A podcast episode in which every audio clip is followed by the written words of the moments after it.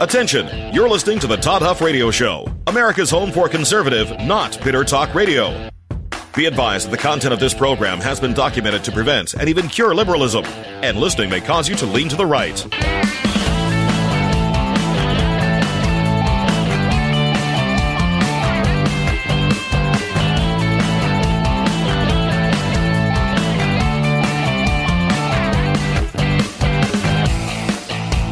Here's your conservative, but not bitter host, Todd Huff.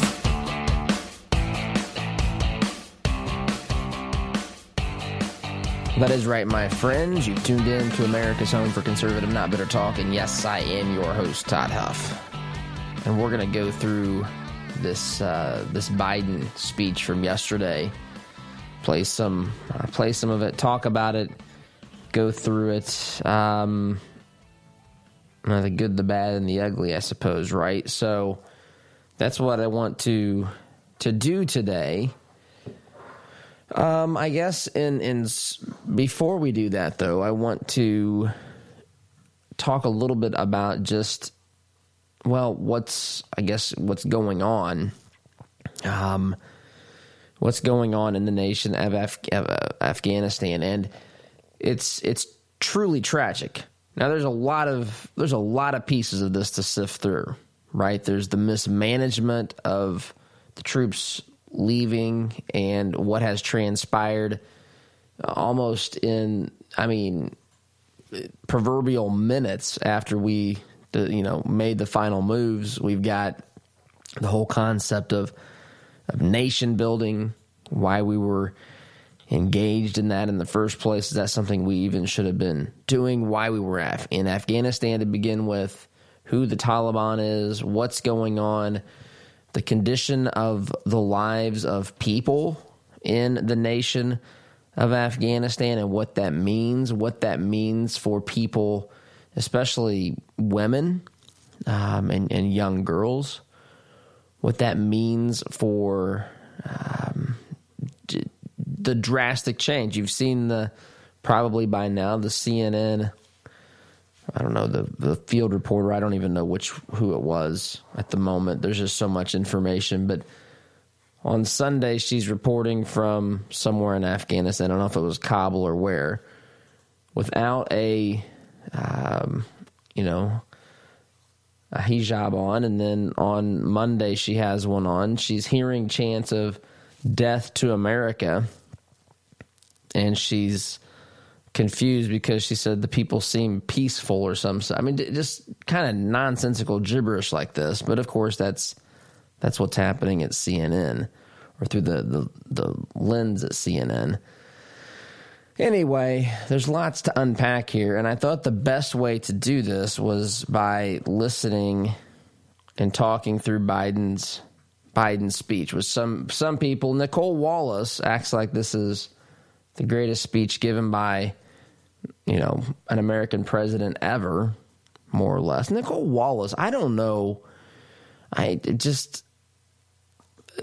I, I just the the perspective and the the judgment and I I don't know that's um she didn't used to be at least I didn't think back in the Bush years this maybe delusional, but I don't I don't know. I guess working in MSNBC will do that to you for all I know. But here we I'm gonna I'm gonna play this. I'm gonna play this. I want to talk about parts of this. This is Biden addressing into the East Room of the White House. Here's the president. That have taken place the people the yesterday, week, and the steps we're taking to address the rapidly evolving events. My national security team and I have been closely monitoring the situation on the ground in Afghanistan and moving quickly to execute the plans we had put in place to respond to every constituency, including and contingency. Yeah, that's contingency, Joe. By the way, I, I see people on Twitter um, making fun of Trump, which you got to laugh. Uh, he's reading from a teleprompter, and the word Yosemite comes up, and he can't get it right. And people people act as though that he can't pass a cognitive test because he can't pronounce Yosemite. Biden over here is saying uh, constituency, and the word is contingency. I mean, these things happen, right? These things happen when you are reading from a teleprompter, the amount of words that these folks have to say in a given day is a, is a lot. Okay, so just because someone slips up and mispronounces a word doesn't mean anything. Of course, there's a lot more going on there with Biden. I think it's worth it's worth pointing out. I also want to point out. I don't know if you've seen this, but there are people. You know, there's these uh, detective sleuth like folks on on Twitter, and they're saying Biden. They don't. They don't really think Biden was at Camp David. Now, I'm not saying he was or wasn't, but there are things that they have picked out from the photo of Biden sitting there in the, I guess the situation room, the war room by himself, big empty room, just him. And some clever folks have photoshopped. Uh, my wife showed me a, a, a Photoshop picture of uh, Biden. They, they had put Hunter Biden shirtless, smoking some illegal substance in one of the chairs. And then I don't know if you've seen the uh, uh, one of the, the workers for, um, well, I someone else from the Biden administration that has uh, been on Twitter as well was sitting there. Um, so those sorts of things are happening on Twitter. But Twitter also says, look, the, the time zones on the clocks on the television are not accurate, meaning the time difference between Moscow, I forget the two cities, Moscow and some other place. It, it was it's supposed to be three hours this time of year, and it's only two. And the time difference between Iran and somewhere else is supposed to be an hour and a half this time of year, and it's only 30 minutes. And the time change happened March 9th or some such date. And so some people are saying he's not really there. This has been photoshopped. I am not. Say, I'm just saying that this is the kind of stuff that that happens. It is a, at least a bit suspicious that the war room uh, would not know the times of cities around the world, which that's one of the things you're supposed to be able to do is just look up and see, oh man, this is the time we're dealing with. You know, it's it's you know about to be dawn or it's you know the, the sun setting soon. That's going to have an impact on events. You know, to be able to fluidly just have those conversations, and it's it's not right, not by dramatic amounts, but something is is wrong. Of course, with the with the government today, I'm surprised they get anything right. But that's just a side note. But people are asking where Biden even is. He came out yesterday, gave a speech, wouldn't a- answer any questions, and went back to his. CNN's calling it a retreat. Imagine if Trump did this again? I, you can imagine, and it wouldn't be treated any way the same as it is.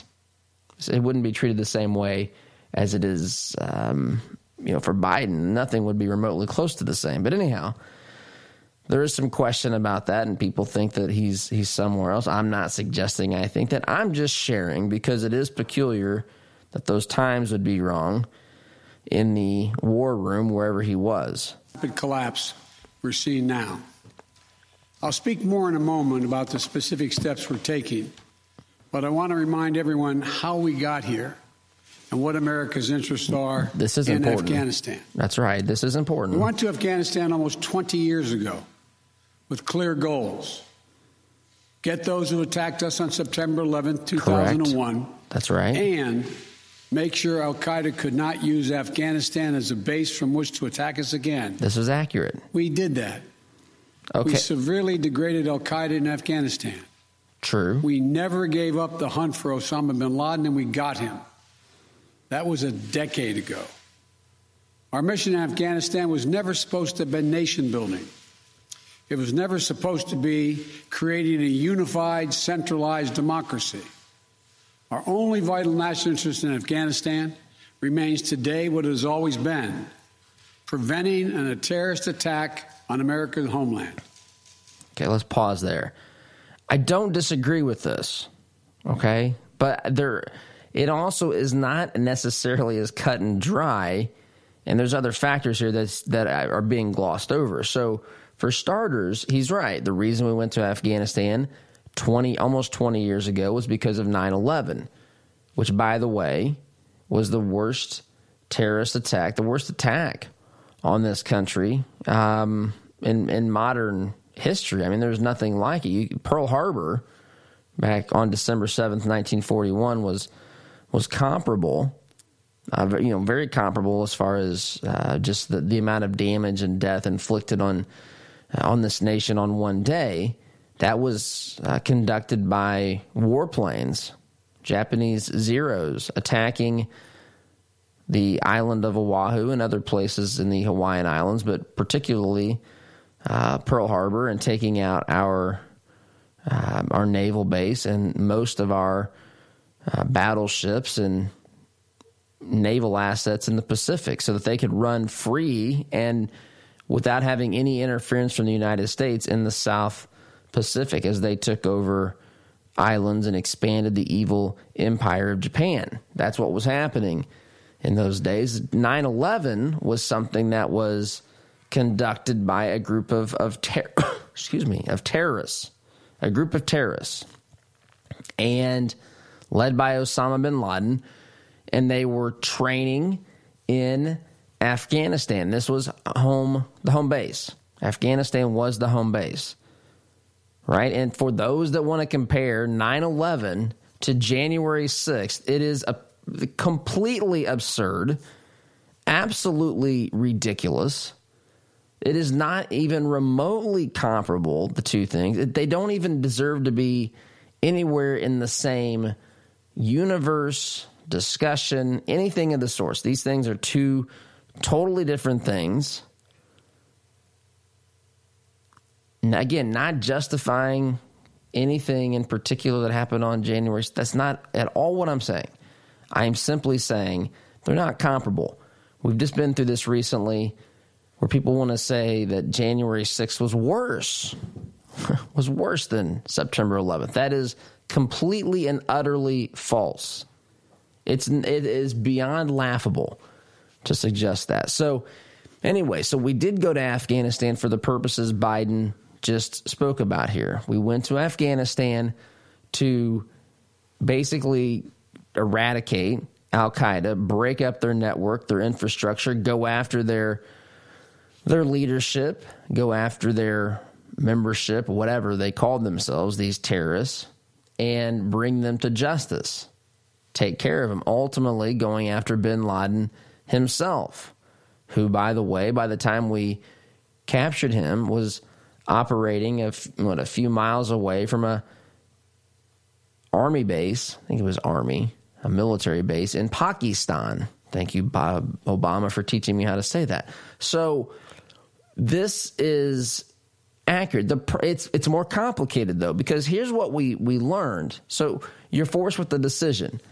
You you go in, you stabilize the country, or you, you go after the terrorists. You also in the process realize that the reason that these folks are the folk Al Qaeda is being able to uh, uh, operate freely is because the Taliban doesn't really care. The Taliban is not a good group of people themselves. They're not necessarily directly involved in terrorism against the United States of America, but they're they are terrorizing and abusing their own people.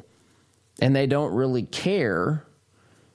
They who knows? I mean, they're not they're not friends of the United States. They just want to create uh, Sharia law. They want to they want to rule with a caliphate. They want to make women subjected to these uh, to their wishes and demands over there.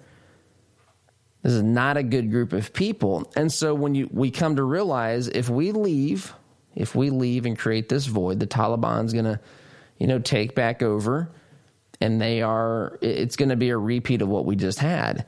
And so you have this this tension. And I'm not arguing one way or the other. I'm just trying to explain that there's a real conversation. It's not as though I'm sure someone got there and thought, "Hey, since we're here, let's go ahead and build this nation up uh, in a way that's you know more westernized." And and I understand the allure to that because if you can have uh, places in the Middle East or in that region, general region of the world that are uh, open and accepting to freedom, which is how all humans, by the way, every human is created to be free. I don't buy this notion that says, "Oh, these people, you know, this group of people, that group of people don't don't want freedom." I mean, did you see the people that were chasing the airplane, the the, the military aircraft down the tarmac? Did you see that there were people that were on that aircraft as it took off? Two of them, it appears, I mean, they were from a very, very high altitude, had fallen off the aircraft and uh, to their deaths. I mean, the, just to get out of Afghanistan, you, you've probably seen or heard by now um, reports of women officials, elected officials in Afghanistan. I saw one, I think, on Fox. There's just so I just it's a it, I've been deluged with information. I think it was on Fox. One of these women uh, legislators in Afghanistan was talking about being afraid for for her life. You have you have uh, interpreters and their families who are afraid for their lives because the Taliban is back in charge and they want to go find the people that were helping the Americans. There's reports that they're going door to door trying to find out who they who they were, who these folks are. And I mean it's unspeakable what is perhaps waiting for the folks that they either believe were helping the Americans or the folks that really were helping the Americans or some combination. That it's unspeakable. This is these are real people. These are real people facing real oppression. And my wife said last night, she's exactly right. She's like, you know, I think about these Olympic athletes that think that that this country is truly oppressive. And we look and we see this is you know, people hanging onto an airplane to escape that country because they do not want to be subjected to the Taliban. It is that horrific. It is that people would would willingly hang on. I just just think about that. There's no chance of survival if you grab onto an airplane that's going to go cruising to 30 or 40,000 feet. Even if you do somehow manage to hang on to an aircraft at whatever five, 600 knots or whatever it's going if you're able to do that at even to hang on, but to, at at those altitudes, there's not enough oxygen. I mean, it's it's that hopeless. There's that is what folks are willing to do to escape that.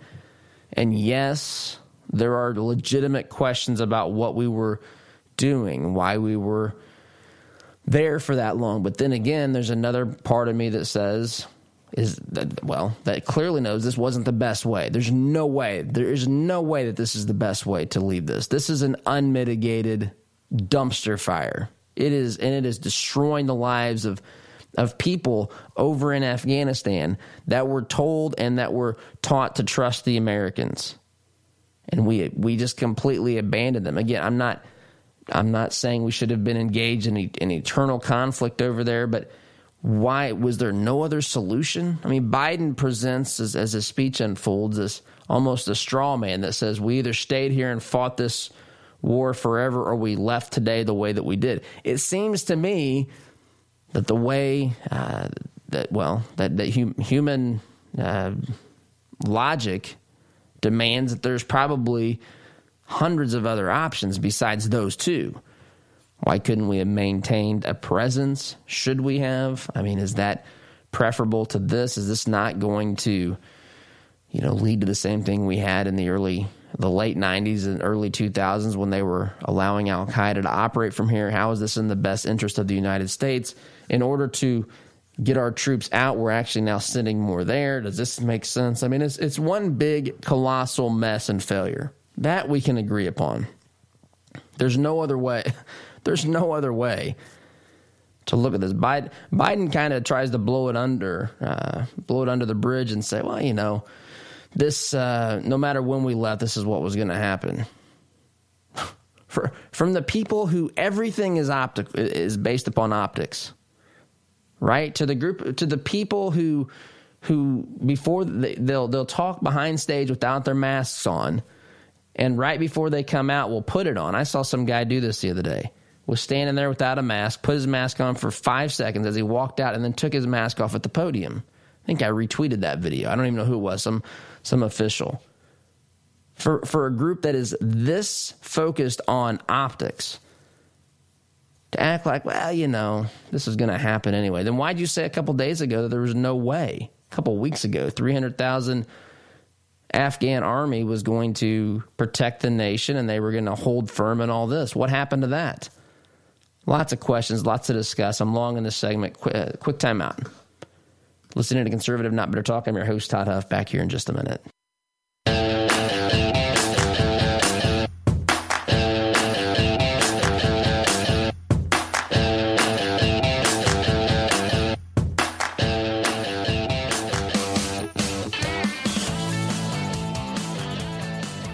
Welcome back, my friends. Again, I, I just I take no no pleasure in this. I know that for some people, and you know people like this, this is an opportunity to, to I don't know, for for the side that you don't like to have a political loss or whatever, right? And I do not look at it like this. This is this is these are real people. This is our country. This is what we've been uh, contending and dealing with, or trying to have a solution to, or work ourselves through for 20 years in Afghanistan.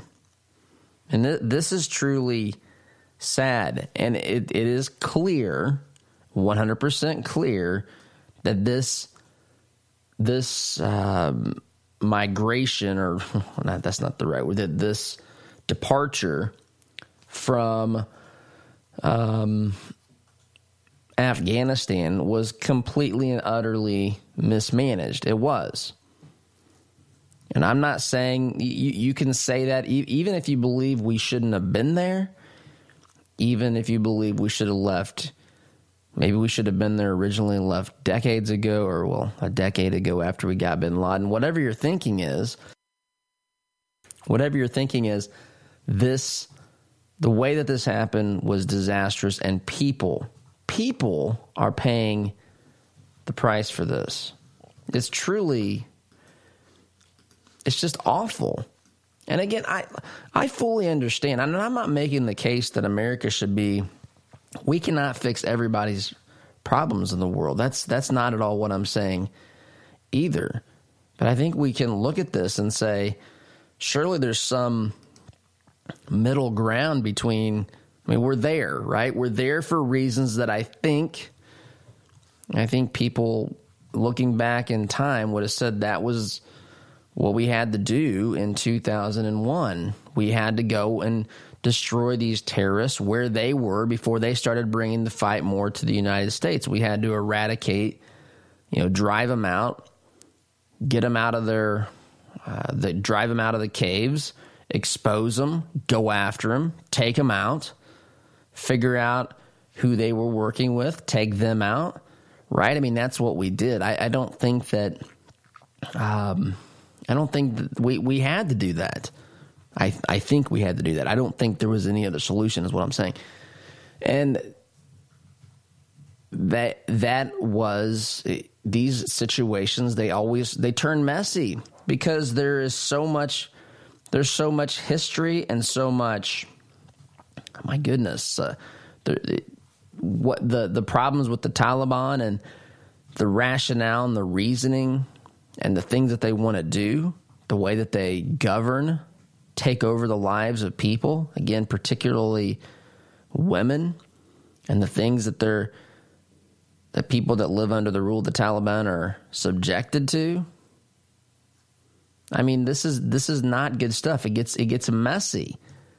And then you start asking yourself, well, if these people rule again and this is really what they believe, even though they're they're not openly and actively engaged in terrorism against the United States, is this not going to send us right back to that position? Maybe we can maybe we can empower the Afghan people. This was the thinking. Again, I'm not justifying it. I'm just simply saying it, it's understandable in some capacity to think, okay, now we've got to figure out a way to prevent this country making this country hate us, right? Because if if they hate us, if they, um, well, at least maybe that's not the way to say it. Allow this country the opportunity to, to truly be free and to elect the type of people it wants running its government instead of making them subjected to people who are hell bent on instituting Sharia law antiquated ways of, of living, evil, instead of having that and then creating pockets where Al Qaeda can freely operate because you know the Taliban is, is understanding to the to the to Al Qaeda because you know they're just taking Sharia law to the next level and they're going after the great Satan. So I mean there's a level of there's a point to where you we understand or we should understand what's you know what's going on there and why decisions were made without necessarily justifying them completely. Likewise, I understand why we're out of Afghanistan, but what I cannot get my head around, and I don't think any reasonable person can, is how that went down and how on earth, how on earth it can be this bad so quickly. I saw Clay Travis tweeted something out. Um, how could the experts be this wrong in Afghanistan, right? I mean, Biden was up there five, six weeks ago telling us how there was really nothing to worry about. This was not going to happen. We were not going to evacuate our embassy like we did in Saigon, Vietnam, and whatever it was, the mid 70s, 75, I think. So that wasn't going to happen. If you see the pictures of the helicopter evacuation, it literally almost looks exactly, truly exactly the same. You could tell someone that that was the same photo from the same location, and they would probably believe that it was true. It quite literally looked exactly the same. There's no easy answers here, but the first thing is we have to admit that we royally screwed up here. We royally screwed up here, and we've got that there are major consequences as a result. People that have worked hand in hand with our military whose lives are now in jeopardy. Who knows? I mean, some of them may have already been captured. I don't. I'm not saying that that's the truth, but it is a, it is certainly a possibility. People doing their best to get on airplanes and get out of there, hanging on to airplanes to avoid to avoid being subjected to the rule of tyrants. I mean, really, that's what we're dealing with. People will do anything to get out of the out of that situation hanging on to airplanes.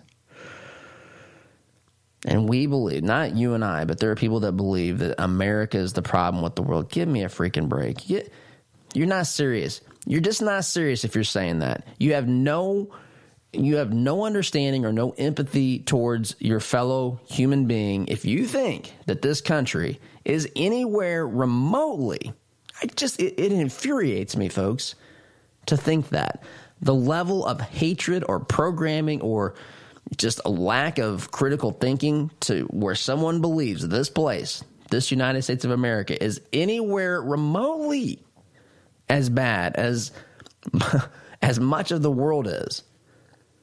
If you don't want to think America is the greatest nation, okay, fine. I think you're wrong. I think it's demonstrably obvious that America is. But okay, we're not talking about number one. We're talking about the most evil. And America is nowhere near the, the, the, the conversation as, as, as to what, you know, whether it's the number one country. You have places like Iran and North Korea and Afghanistan under the leadership of the Taliban and Pakistan. And I mean, you, you've got Cuba, Venezuela. I mean, give me China, the Soviet Union, heck, even Russia. I mean, today we, we have people fleeing, you know, Burma. I, I just it's it's not living in reality. It's people who have been, I don't know, just fed a line by these radical professors or something because it's it's nonsensical. Can I take a break? By the way, program brought to you in part by our friends at Inter- Interior Construction Services. Competitive prices. They have uh, residential, commercial construction services you can check them out on their website, interiorconstruct.com, interiorconstruct.com, or call them 317 991 4660, located in Indianapolis, servicing the central Indiana region. 317 991 4660 interior construct com is their website. Quick timeout back here in just a minute.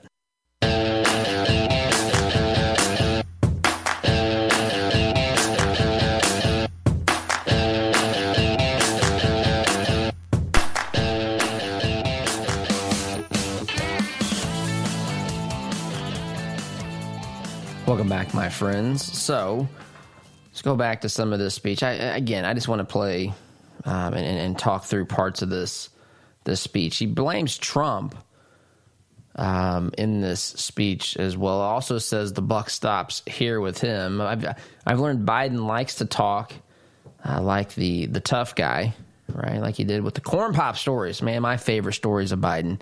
If he could just get, I tell you what, if this guy if we could remove all power him, from him and just have him tell corn pop stories, I could get be down with that. I could listen to this guy talk about the legend of corn pop all day because it's entertaining. And of course, it probably never happened, but it's still entertaining and it's harmless at that point. Maybe we could get him a Netflix series or something like that talking about Biden and the legend of corn pop. I could be down with that. But letting this guy run the free world is something altogether different. And there are consequences for, well, I say elections. And of course, that opens a whole other can of worms that I don't want to go into this morning because, um, like it or not, he's the president. He's the one that's you know calling the, the shots right now. I'm not saying that. Um, don't read any more into that. I'm just simply saying this is the reality that we're dealing with. Um, and we're going to have to uh, figure figure this out and hold these folks accountable and replace them with adults. But here Biden is continuing his speech on Afghanistan. I've argued for many years that our mission should be narrowly focused on counterterrorism, not counterinsurgency or nation building. That's why I opposed the surge when it was proposed in 2009 when I was vice president. And that's why, as president, I'm adamant we focus on the threats we face today in 2021, not yesterday's threats. Today, the terrorist threat has metastasized well beyond Afghanistan. Al Shabaab in Somalia, Al Qaeda in the Arabian Peninsula, Al Nusra in Syria, ISIS attempting to create a caliphate in Syria and Iraq, and establishing affiliates in multiple countries in Africa and Asia. These threats warrant our attention. Can we pause there? Can we pause there? The last time we really heard about ISIS, when was that?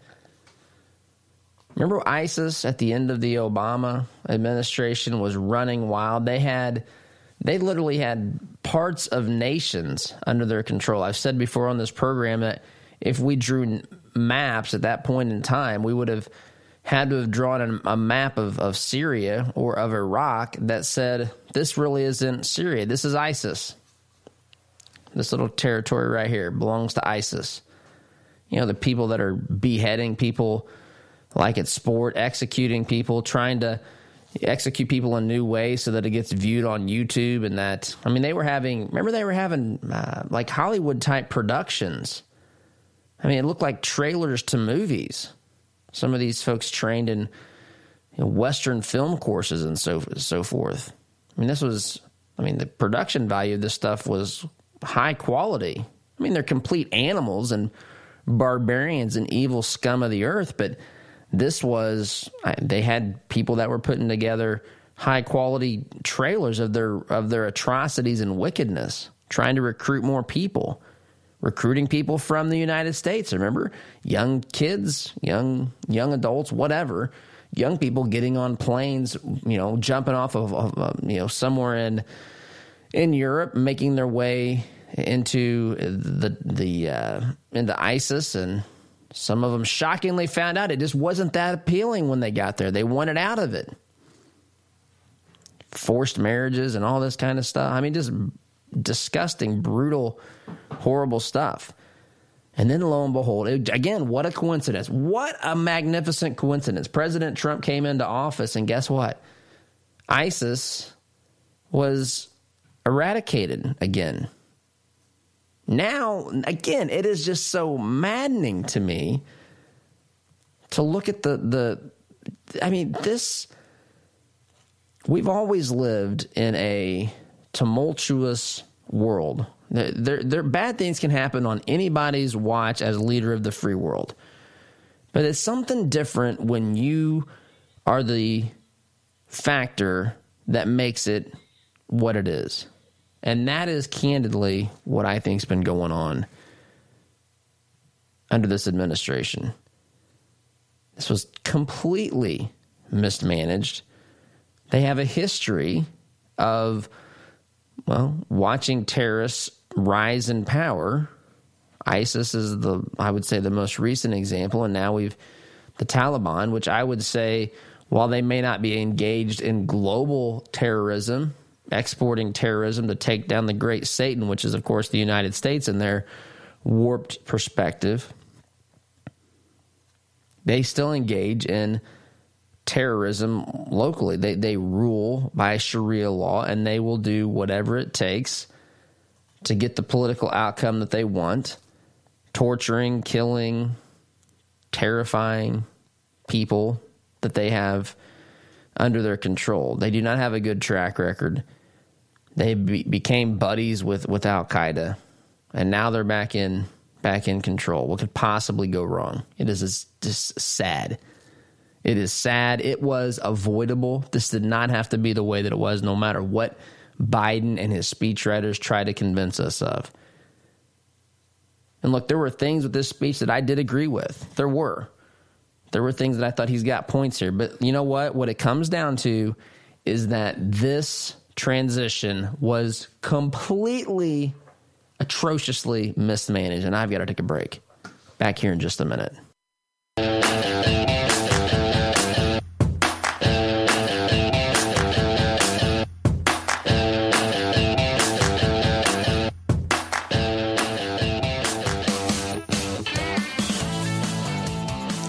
Quickly, here's Biden blaming Trump for what's going on. Not surprising. Came into office.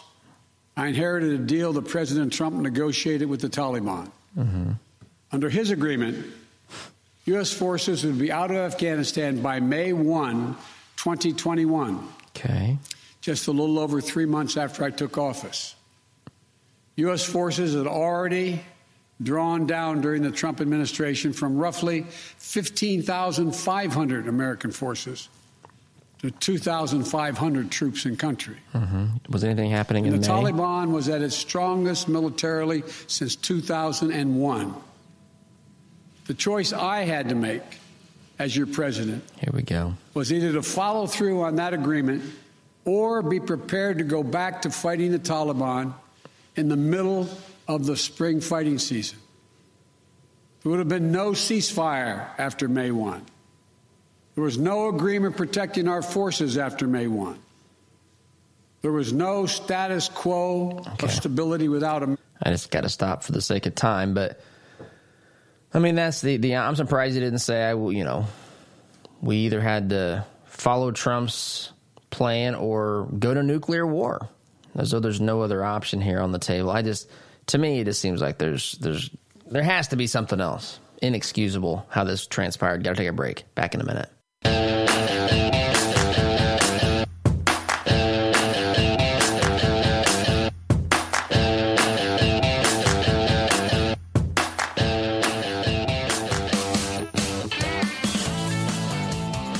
Welcome back. This situation in Afghanistan, we've got a long, a long way to go, and and and seeing how we navigate through this, and hopefully, hopefully, the United States will do the right thing here, and protect those interpreters and those folks who had been helping this nation over the past 20 years um, from facing consequences. I, I don't know what to what to think about this. Of course, this brings back, in some ways, I'm not saying it's the same thing at all, but it just reminds me of how they at least covered up or changed course or tried to make it look like something different in Benghazi. This is their first reaction is to cover it up politically. So hopefully it doesn't get any worse. Folks, I got to go. SDG. See you tomorrow. Take care.